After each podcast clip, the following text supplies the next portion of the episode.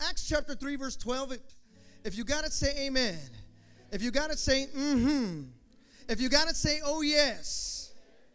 Acts chapter 3, verse 12, it says, When Peter saw this, he said to them, Say that one more time. When Peter saw this, he said to them. Now look right here. When Peter saw this, he said to them. Father, I pray that you would be with us here this morning. Remove me, place your Holy Spirit behind this pulpit. Let he that has an ear, let him hear. Father, let the divine door happen like never before within our city. We do not want to miss what you've called us to do and who you've called us to be here this morning. We give you all the glory, the honor, and the praise. In Jesus' name. We all said? Before you're seated, shake your neighbor's hand and tell them the divine door. Then you may be seated. Thank you.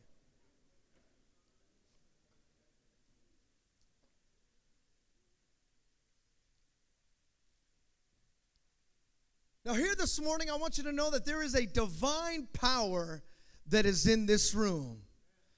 I'm going to say that one more time. There is a divine power that is in this room. There is a divine power that is in this room. There's a glorious power that is in this room. Now, if there's a divine power that is in this room, if you cannot feel it or sense it, something is a little, little wrong. If you really cannot see what God is trying to do, maybe there's something a little awry in our lives. And I want you to recognize it. Now, before we go any further, I want to deal with the Pokemon in this room. Shall we? Can we do that? Can we deal with the Pokemon in this room? I'm learning. I have no idea what that even means right there. I just see them do that. They throw it, they catch it. Yeah.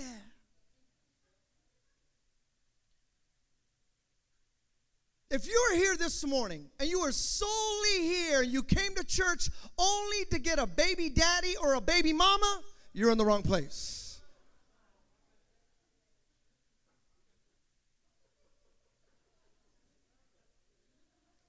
If you are here this morning only to catch a Pikachu rather than find God's call for you, then you're in the wrong place. If you are here this morning and you are getting your devotions from Facebook, then you're reading the wrong book. If you are here this morning and you cannot see the divine power, then my friend, you could be missing it. Well, you're probably saying, Well, Pastor, what are you trying to say? I'm saying that I don't want you to miss the divine opportunity just for a moment of earthly satisfaction. Don't miss it. Listen, this morning, the reason why you and I are even here this morning is because the men and women that went before us did not miss their divine opportunity. So, if we're going to go into the future of what God has called us to do, then, my friend, we cannot miss the divine opportunity that God is putting before us right now. Come on, that's a good place to clap right there if you believe that. See, a divine opportunity not only happens for the moment, but it divinely changes moments for everyone after you. See, one divine moment can change history. Right now, right here, there is a divine moment that you can have with God. A divine appointment. Never underestimate the divine appointment. Divine moments have changed history. In Chicago, 1932, an African American composer named Thomas A. Dorsey, who had been a nightclub jazz pianist, wrote a song inspired by his wife's death while giving childbirth. The song, Take My Hand, Precious Lord, unexpectedly became the foundation for the modern African American gospel music tradition. That tiny, inauspicious moment in 1932 created a subtle yet profound change in American life ultimately producing musical anthems of powerful personal, moral, and political transformation just in that divine moment. Albert Einstein redefined physics. As a little boy, he only started to learn how to talk at the age of four. Finally, by the age of nine, he talked fluently. But one night during dinner, he said, The soup is too hot. His parents were in amazement that he spoke and asked them, Why didn't he talk any sooner? He said, Because up to now, everything was in order. His equation of E equals mc squared, amongst other things, made space and travel possible, nuclear energy possible, and explained how sunlight can be converted to energy. Everything else had been in order up until that moment. The divine moment changed it all.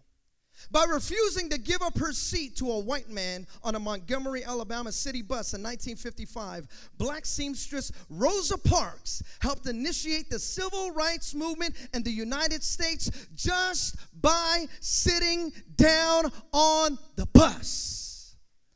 There was a divine moment that changed history. One divine moment can change history. Nicky Cruz, went searching for a drug addicted Sonny Arguinzoni there in the streets of New York, found him in a cafeteria, in a, in a drug alley, right there in a shooting gallery. And at that moment, he changed history. Never underestimate the divine appointment for the divine moment. It can change history. Somebody say, change history. I believe right here, right now, we're about to change history for the city of Hayward. God bless all two of you. Right here, right now, we're about to change history for the city of Hayward, for the Bay Area. Listen, my friend, it starts with a divine moment. And right now, many of you, you're in a divine appointment. You didn't get here by accident. You didn't get here because, well, I came because my friend told me, or my coworker, or somebody gave me a flyer. No, it's a divine moment that will change history. Change. Now, what is change? Change is something that presses us out of our comfort zone. It is destiny filtered, heart grown, and faith built. Change is inevitable, and it is not a respecter of persons. It is uncomfortable for changing from one state to the next. It upsets our control over all our outcomes. Change has a ripping effect on those who will not let go. Change is needed when all the props and practices of the past will no longer work. Change is not comforted by the statement, just hang in there, but with the statement, you can make it. We don't grow and retreat, but through endurance. Change isn't fixed by crying, worrying, or mental treadmilling. Change is won by the victors and not the victims. And this morning, that choice is yours.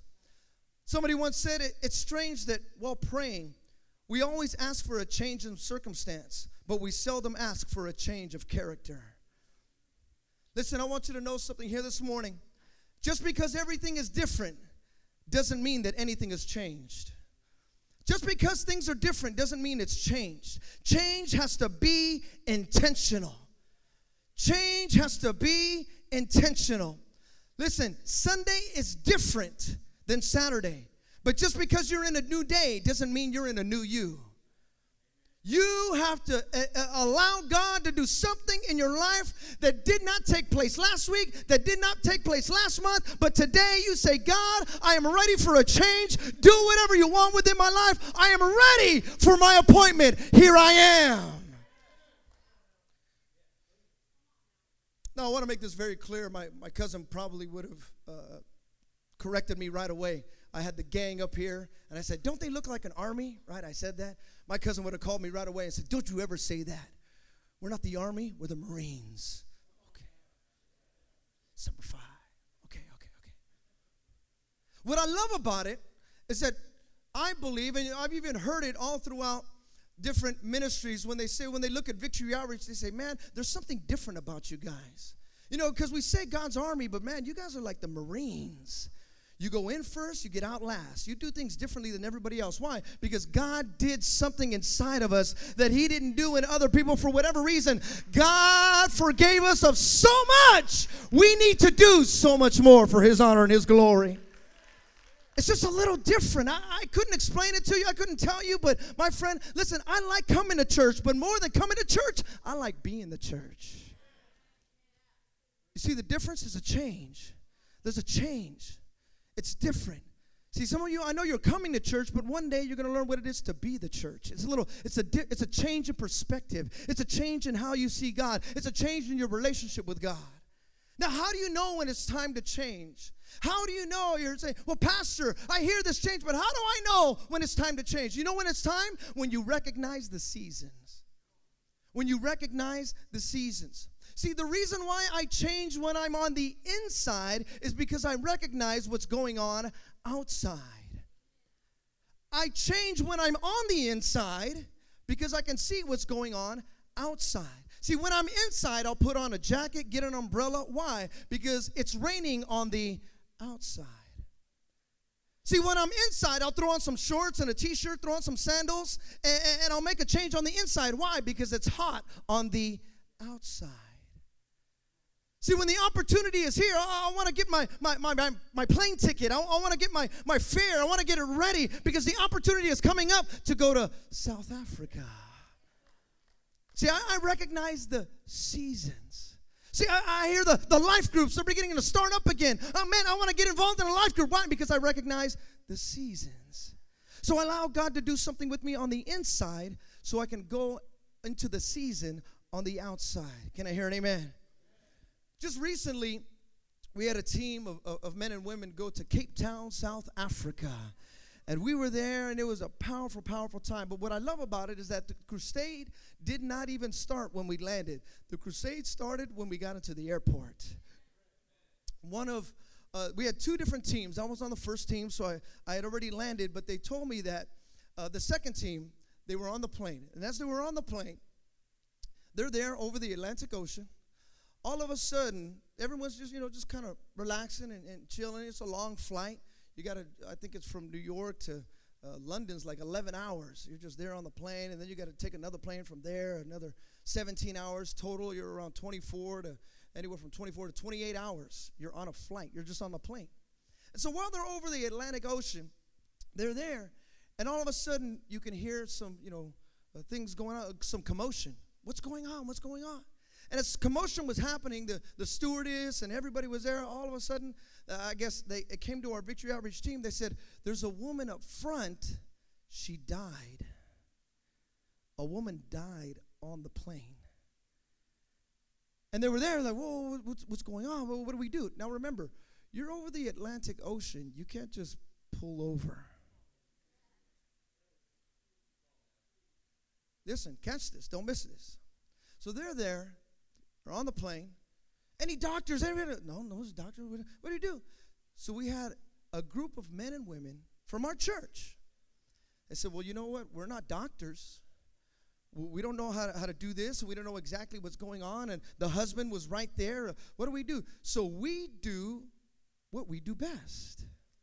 The opportunity arose. So this woman gets right here, and they begin to, the, the, the, the woman's there. She's on the, the, her seat. She's dead. She's, got, she's not breathing. She hadn't been breathing for a while. So all of a sudden, one of our women, they go over here, one of our gang warriors go over there, one of the uh, shotgun cats goes over there, and they start praying. They start laying hands on her. She's dead. And as they're praying, as they're laying hands, 40,000 feet in the air, a woman dead on the plane. They're beginning to pray for her. And then all of a sudden, whew, life came right back into her bones. Life came right back inside of her. It was a divine moment and a divine opportunity. My friend, if you don't recognize the season, it is well, can anybody else? I don't know what to do. I have no idea what to do. You need to recognize the season of where you're at. Prepare yourself. See, the season is an opportune time. There is a season of sowing, a season of growing, and a season of harvesting. The Bible says in Ecclesiastes chapter 3, verse 1 to everything there is a season. There is a time to be happy and a time to be sad, a time to dance and a time to mourn, a time for peace, a time for war. You need to recognize the season. It's very important because if you don't recognize the season of where you're at, the opportunity opportunity will pass you by. It'll just pass you right by. See, some of you right now, you are in a harvesting season. Some of you right now, you're in a planting season. See, all these seasons take specific tools and they take sp- specific skills. And in this time, you need to recognize, say, hey, if, if I don't know how to do this, I need to get with another farmer to teach me how to plant right now. I need somebody else to teach me how to sow right now. See, the season may be here, but unless we embrace it and take advantage of it, the season will eventually, eventually pass us and we will miss the opportunity. See, opportunity is a chance to do something more with our lives than what we presently have.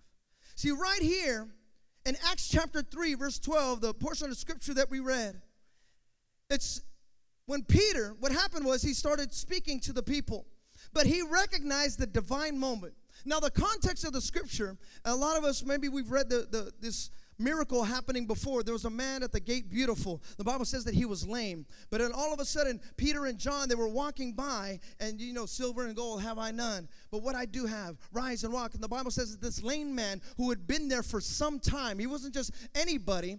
Matter of fact, the Bible says that people knew who he was.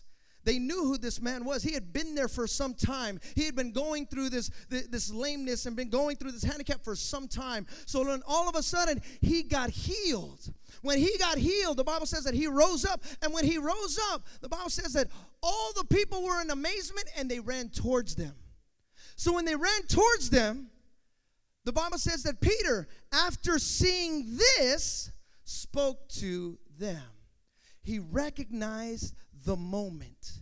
He saw what was happening. Right then was the opportune time to preach the gospel. Right then was the moment of change. Right then was the divine door of opportunity. See, my friend, it doesn't always come along, but when it does, and when it did here with Peter, Peter and John didn't want to miss the moment. Listen, my friend, I want you to understand something. There was a divine moment that is even happening, and it's preparing you even right now. And when you walk out those doors, there's going to be another door, a spiritual door of opportunity just for you.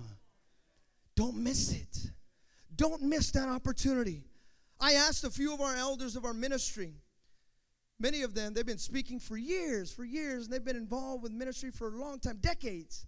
And I asked them, I said, when was the first time that you ever spoke in front of people? I asked Pastor Saul Garcia, I said, when was the first time that you ever spoke? And he said, honestly, the first time I ever spoke was in a prison. I said, in a prison? He goes, yeah spoke in CRC. And he goes, The reason why I even spoke is because we had a prison ministry with the committee of two. It's like, oh, so I go, committee of two? He goes, Yeah, me and someone else. That was the whole prison ministry. So they went there and they went to the prison ministry, and the one guy who was supposed to speak didn't show up. So he goes there and he's waiting for the guy. He's never spoken before ever in his life and the guy didn't show up. So, you know, the warden and everyone else says, well, all these guys are here. Somebody's got to speak. So Pastor Saul said, okay, well, time to speak. There was a divine moment, a divine opportunity. I asked Pastor Sonny Jr., when's the first time you spoke? He told me the first time he ever spoke, he was 19 years old, and he spoke on a Father's Day because his mother forced him to speak. You got to speak. And if you know Pastor Sonny Jr.'s testimony, he was a very quiet guy. He was a very timid guy. Matter of fact, he was so timid, he couldn't even order pizza over the phone. He didn't want to talk to nobody. He didn't want to talk to anybody. He's real quiet, very just, I just don't want to talk to anybody. Matter of fact, he said he took flight school. And when he was taking flight school, he did everything that you're supposed to do. Checked all the, the knobs, did everything. Took weeks. He took, matter of fact, I think it was months of flight school that he did. And matter of fact, if you, you know anything about flight school, you, the one, the, one of the last things that you have to do is you have to take a dive with the engine off. And you take the dive with the engine off, and then you have to be able to pump it, pump it, and then whoo, start the engine up before you crash, and then whoo, you're back up. He said he did that no problem. He said, You want to know how I failed? He said, I failed flight school because I couldn't get on the CB radio and talk to the other person on the other line. He hated talking, he did not like to talk. So the first time he ever spoke was on a Father's Day, and they had triple services. So he spoke, he said he spoke 15 minutes each time with his head down, reading what was in front of him. Happy Father's Day. Amen. Matter of fact, he even said that it wasn't even that good. he goes, That wasn't even that good. I asked Pastor Rick, when was the first time you ever spoke? He said, Actually, I got saved I was 20 years old, and they told me to go to the ranch. The ranch is the, the men's home and the women's home, but the ranch is like way out in the, like that's God's country out there. Like it's just, you just drive. You just go to the desert and drive. And so that's what happened. They said, go, go into the desert and just drive, and you'll find it. And there's a little ranch in the middle of nowhere. I don't even know if it's on Google Maps. I mean, that's like literally nowhere. And that was the first time he ever spoke. They just said, go out there. And he spoke there for three years. Every day. He would just speak there. Every that's the first time he ever got a chance to speak. Now I'm saying that because their first time opportunity to speak opened the door for the rest of those behind them.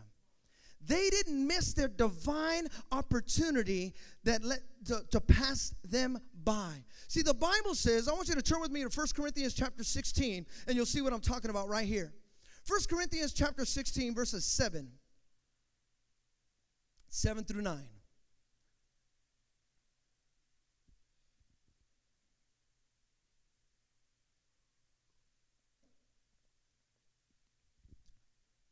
Are you guys getting some something here this morning? 1 Corinthians chapter 16 verses 7 through 9 it says, "For I do not wish to see you now on the way, but I hope to stay a while with you, if the Lord permits, but I will tarry in Ephesus until Pentecost." For a great and effective door has opened to me, and there are many adversaries. Now, this is very important. Here this morning, I want you to know that everything that I've been talking about comes to the culmination of this. The opportunity, the divine opportunity, looks like a divine door. It is a divine door. Opportunity comes as a door. He says, For a great and effective door has opened to me. Paul says, My opportunity is a door. Now, this is very important because I want you to understand something. The blessing is not the door, but the blessing is where the door leads. Are you hearing me? The blessing is not the door, the blessing is where the door leads to. See, most people get excited over the door, but I want you to know something. It's not the door that is a blessing, it's where the door leads. Imagine this if you were to come over my house, right? You come over my house, you knock on the door. Hey, I open the door. Hey, how you doing? Great to see you. And we just start conversating right there. And we just stay right there on the porch and we talk for an hour. We talk for two hours. Hey, let's have some dinner. Let's bring it out and let's have some dinner right here. Wouldn't that seem a little awkward? Like, mm, so you don't want me to come in?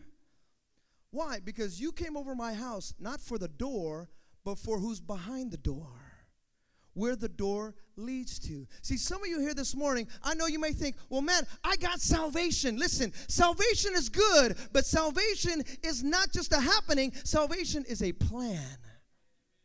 Oh, I want to go to heaven. Okay, heaven is a place, but heaven is also a plan. There is a plan that God has for you. See, a lot of people think, well, I'm so excited. I got Jesus. Good. But where is Jesus taking you? Are you understanding me? See, a lot of people get, man, I got Jesus. Don't get stuck at the door.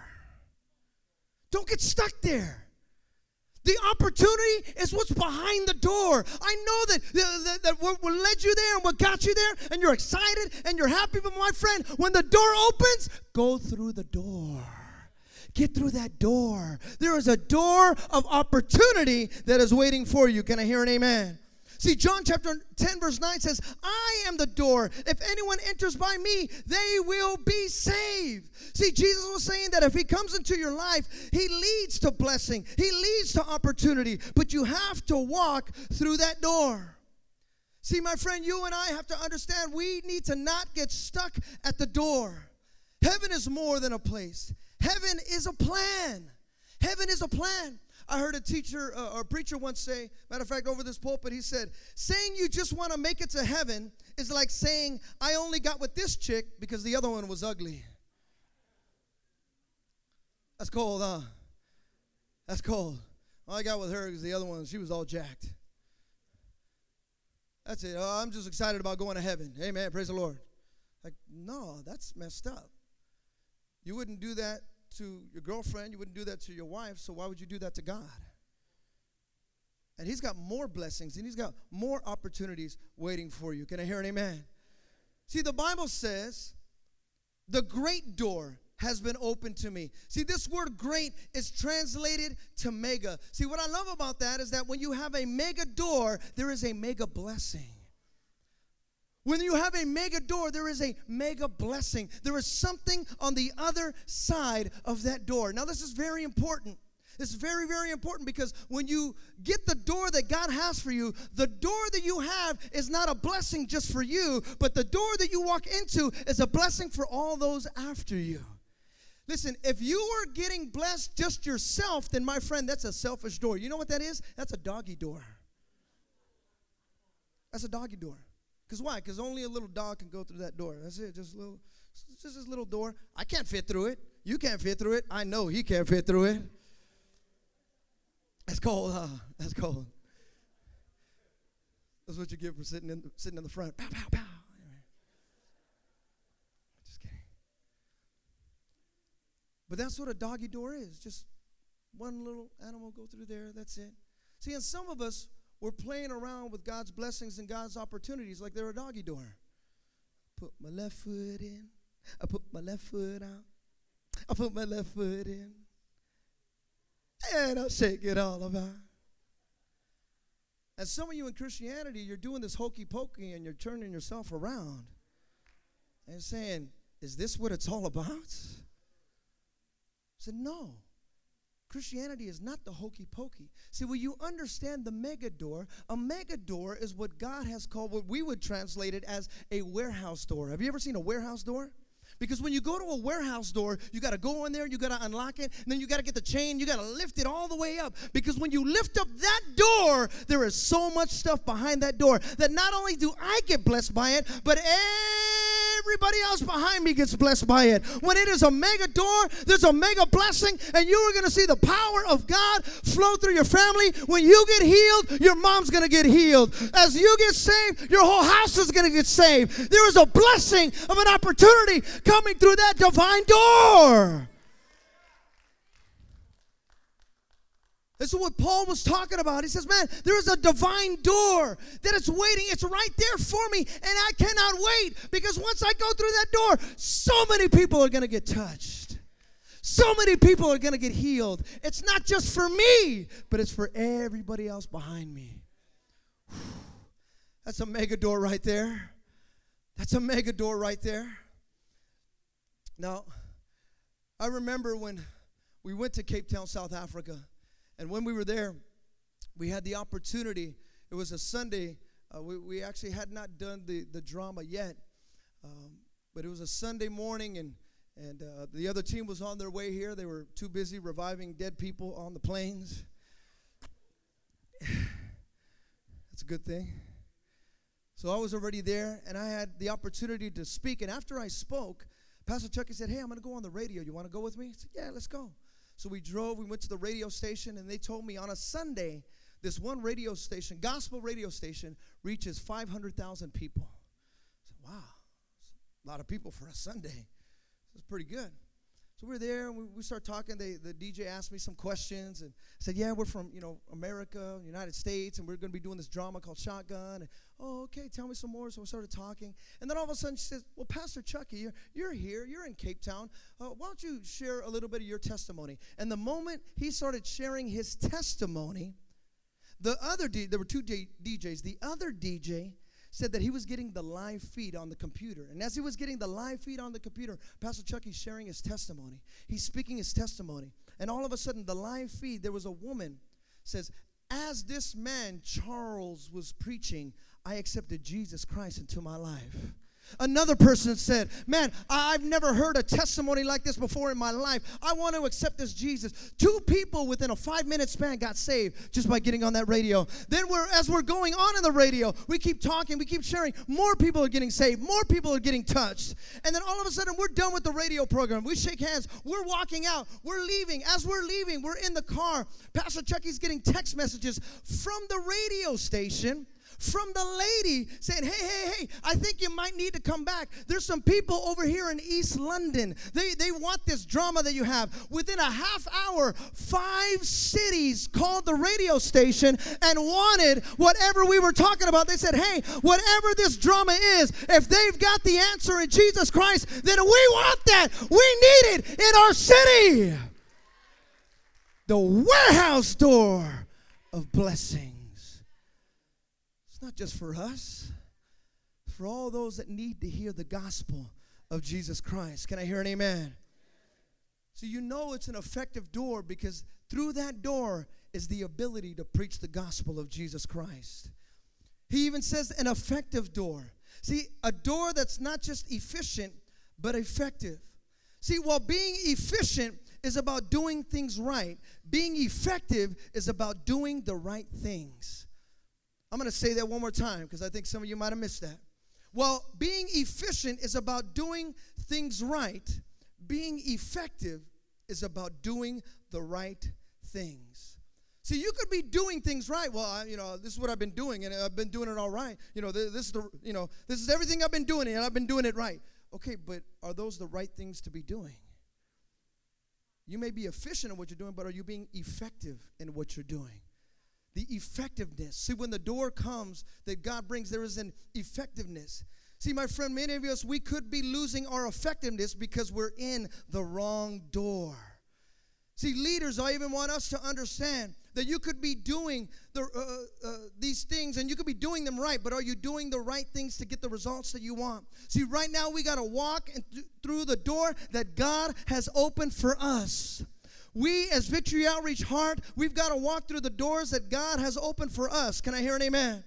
See, I remember years ago we were doing the, our drama, Shotgun. And as we were doing this drama, a movie producer got a hold of our, uh, uh, our VHS. You guys remember VHSs, right?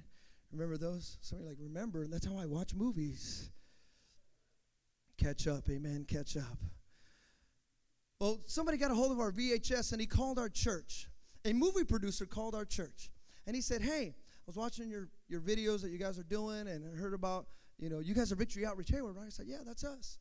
And uh, I was the one that picked up the phone in the office at the time. And He said, oh, well, you guys got this actor, and I don't know who he is, and, you know, whatnot, but, uh, you know, we need some Mexican gangsters. I was like, hmm, I think we got a few of those. I said, yeah, but, you know, this guy, and I said, oh, okay. So we started talking. I said, oh, so the guy that you're talking about that you want, I go, that's me. I was 20 years old at the time. 20 years old, and I was a youth pastor, and I had a movie producer call me. So when he called me, I said, Hey, all right, I think I could do that. He said, Yeah, you know, I want you to be my lead role in my movie. I said, mm. I said, All right. I talked to my dad. He said, Yeah, go check it out. So I'm going to go check it out. Had a little face to face with the with the movie producer. I sat down, I talked with him. And as we were talking, he said, "Oh yeah, you know this is what this is what I would like for you to play. I want you to play this Puerto Rican gangster." I said, "Puerto Rican? I think I could be a Puerto Rican." Boricua. I don't even speak any Spanish. But I was just thinking in my mind, I should play Nicky Cruz. I just, hey, hey, hey, papa, hey, hey, papi. Jesus, come, told you a lot. No, just kidding. Don't show that to Nicky. Don't show that. You, know. you want to be a Puerto Rican? I said, oh, I could pull off the little Puerto Rican. I, I think I could do that. He said, Yeah. He said, This is what I want you to do. And he said, Not only that, but this is how much money you're going to make. And he pulled the paper over to me, and I looked at the paper. And mind you, I was a youth pastor. So, as a youth pastor at 20 years old back then, the amount of money that I made was nothing. I didn't make anything. What I really made was, hey, God bless you. That's what I made. I made God bless yous people would shake my hand. Hey, thank you. Thank you for helping out, taking my young person, taking my youth, driving them all the way over there with no gas in your car. Thank you. The Lord is going to bless you. And I would look at the parents go, You're supposed to bless me. Wouldn't happen, but hey, it is what it is. So I say all that because when the contract came in front of me and I seen how much money I was going to make, I was like, ooh, the Lord is moving. Hallelujah. It was a lot of money. Not just for a 20 year old, but I think it would be a lot of money for anybody, really. A lot of money. I said, wow. I said, oh, this is awesome. I said, okay. He gave me the contract. I'm looking at the, the script of the contract, uh, the contract and the script. And as I'm going through the script, all of a sudden I seen, you know, different scenes and different dialogue. And the, this guy that he wanted me to play said, Man, this, this guy cusses a lot. Mind you, I'm a youth pastor. Said, This guy cusses a lot. He goes, Oh, no, no, that's okay. It's no big deal. I said, Well, to you, it's no big deal, but to me, I, I, I just want you to know I don't cuss. He goes, Well, uh, I said, I said, look, look, look. I said, but don't worry about it. I said, I'm an actor. No, I didn't do that. I'm just I didn't do that. But I said, listen, I'm an actor. I got you. Don't worry about it. I'll give you a better alternative without this type of cussing, and it'll still be great. Trust me. That's it. Because it's not about the words, it's about the attitude. So I'll give you the attitude that takes over the words. Trust me. I said, if you got to cuss anyways, you lose the battle. So I don't want to do that. A real guy has real attitude, not real cuss words. Don't worry about that. So he was like, oh, okay, all right, okay.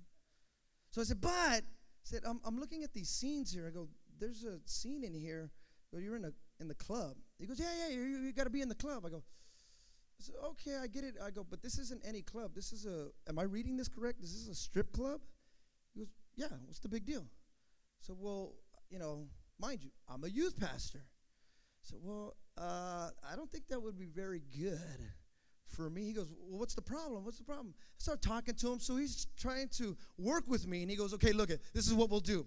We'll have the girls, they won't even be in the shot. We'll just hit, take the camera angle and we'll get it right there. So I'll make sure to tell the director of photography, this guy was a fast talker, to make sure to have the director of photography. We're going to cut it right there. We're just going to get to your face. Don't worry about it. We'll just have the drinks right here, the money right there. No one will ever see it.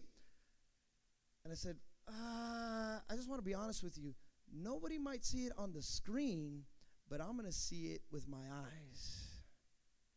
And I'm just telling you, I go, uh, I go, look, it may not be anything for you, but for me, it's called integrity. And I just, I, I, I don't feel that. I, I don't feel right with it. And so we started talking some more, talking some more, till finally the end of the conversation. This is what he said, true story.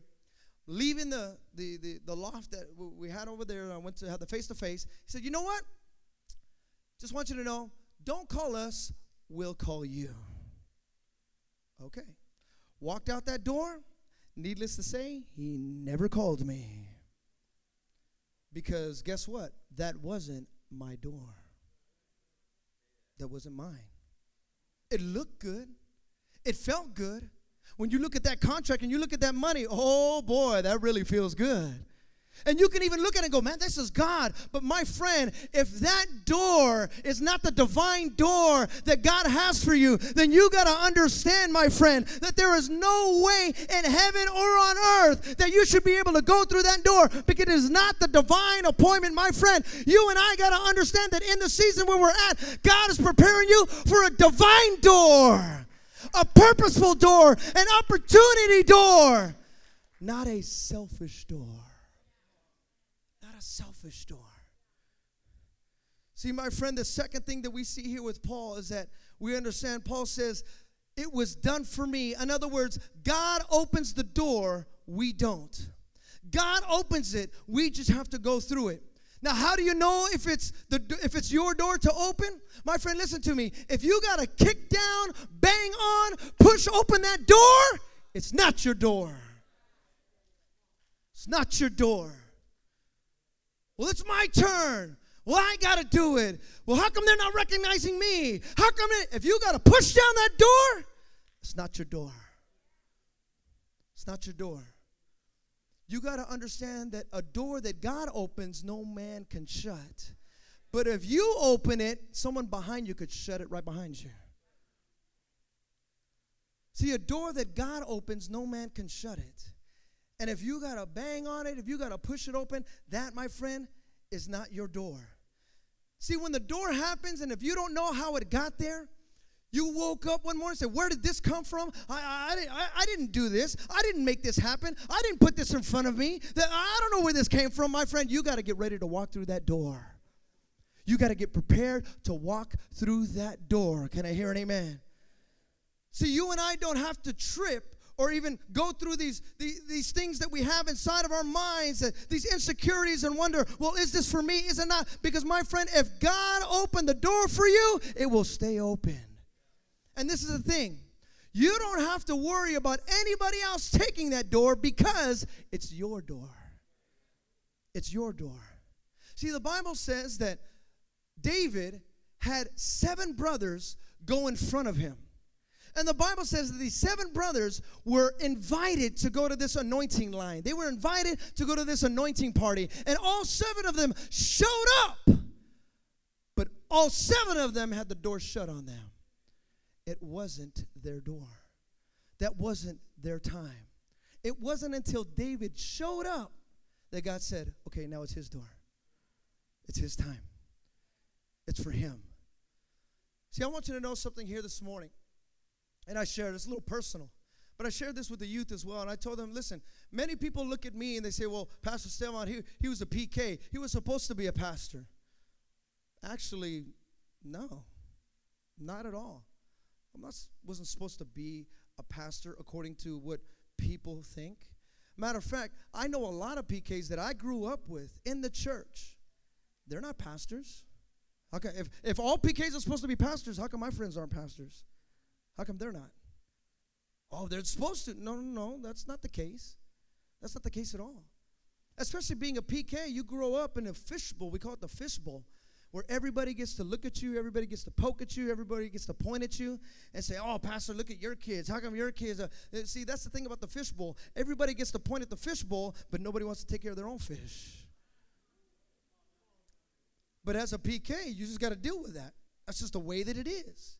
You can't change it. You can't maneuver it. You can't manipulate it. That's the way that it is. So, growing up as a PK, people will come up to me and say, You're going to be a pastor. And here I am, 12 years old. I would look at them and go, Shut up. Why don't you be a pastor? Why don't you go be like my dad? I would. I'm like, weirdo. Now, let's be honest. At 12 years old, I wasn't saying weirdo, I was saying other things.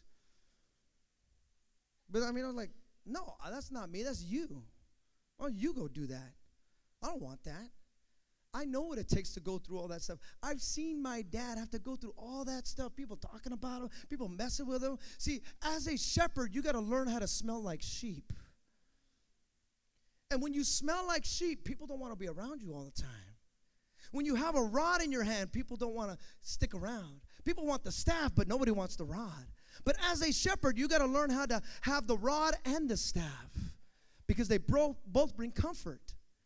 So when I would see that with my dad, I go, no, no, I don't, I don't want to do that stuff. That's crazy. That's, that's crazy stuff. That's crazy talk. That's not for me.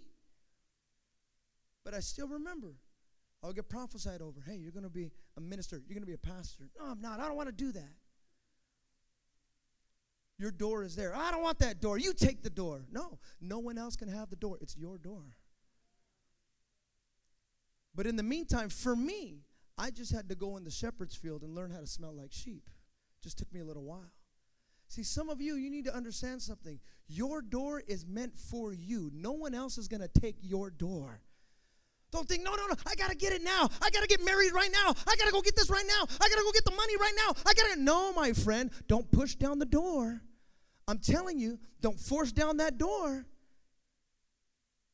It's very scary when you're the one that kicks down the door. And then you think, all right, God blessed me. God blessed me so much. A year later, man, I hate this stupid job. I'm to kill this guy.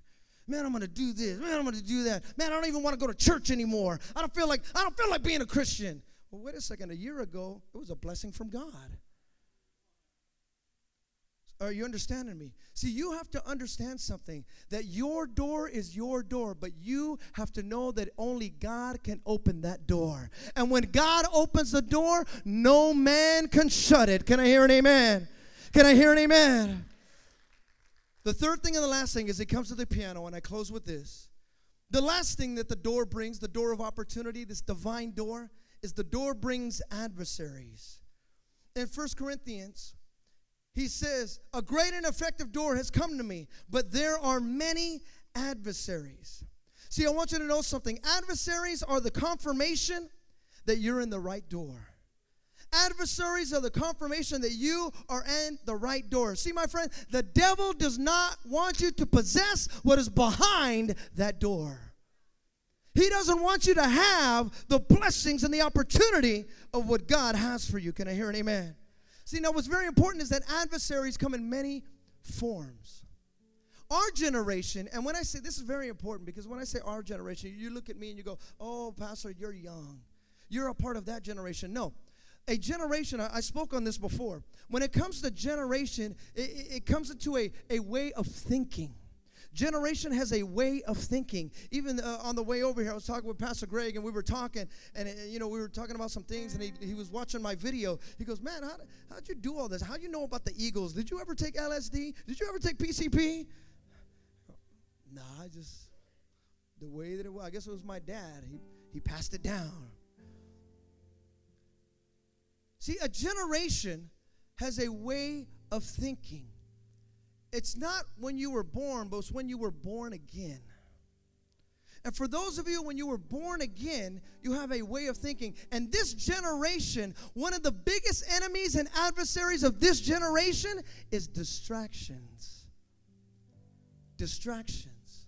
Distractions that'll take you left and it'll take you right. I mean, we talked about it even this past week that, man, this thing right here, this phone, I mean, I like the way Pastor uh, Mitchell talked about it even this morning. He had shared, he said, Listen, for those of you that what I want you to do is I want you to open your Bible, not open your device. Because for many of us, oh, this has everything, I got everything on it. But uh, I'll, I'll be honest with you. If you want to open your Bible app, it's very difficult to do that because when you open it, you go, ooh, Facebook. Ooh, Instagram. Oh, let me Snapchat this. We want to snap everything, egg everything. Tinder everything. We want to do everything. Oh, it's all right here. And we got distractions. People, I, I, mean, it's it's humorous, yet it's serious at the same time with this whole Pokemon thing. And I, I saw this young girl almost die because she was playing Pokemon Go while driving. The whole car was wrapped around. I, I saw the news feed. Uh, the, there was wrapped around the whole pole because she was playing Pokemon. Now, she survived, but I was like, man, I, I mean, that's those were the good ones. I can imagine the bad ones. People who got hit or walking, all the distractions. Now, I'm using this as an example, but for some of you, say, well, the phone doesn't distract me. But my friend, when you go to that job, are you being effective at that job? Or are you being distracted at that job? The distraction comes in many forms. It'll take you away where your boss says, hey, hey, you want more money? Oh, that sounds good to me. Distraction. Because you hear more money, but the more money means less time away from the things of God, less time away from your family, less time away from the effectiveness. Being effective. Listen, I've never heard anybody on their deathbed ever say, Man, I wish I would have spent more time at my job. Never heard anybody. Anybody. And trust me, I've been doing this for a while. Been around a lot of people who've been on a deathbed. I have not yet heard anybody say that. I wish I would have made more money. Never. Never. But I've heard a lot of people have near death experiences say, man, how, how I wish my family was here.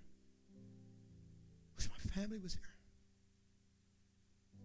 Man, even the person, my sister, that I don't get along with, that I've been having this bitterness with, I wish she was here. I've had people tell me, man, I wish I could amend things with my mother. Wish I could amend things with my father. But oh no, it's okay. I'll just get distracted. Just keep doing what I'm doing. No big deal. And my friend, you could miss it. You could miss the divine door that God has for you. Do you see how important it is of what you need to go through for the rest of this city to get blessed in? See, it's very important that you do not miss the divine opportunity that's in front of you. Because if you miss it, then the people behind you can't get blessed by it. I close with this. Last year, many of you know, for those of you that have been in our church, we've been doing our drama shotgun. And as we've been doing our drama shotgun, we've been connecting with the guy by the name of Noel G. Right? Remember that last year he came and was a part of it.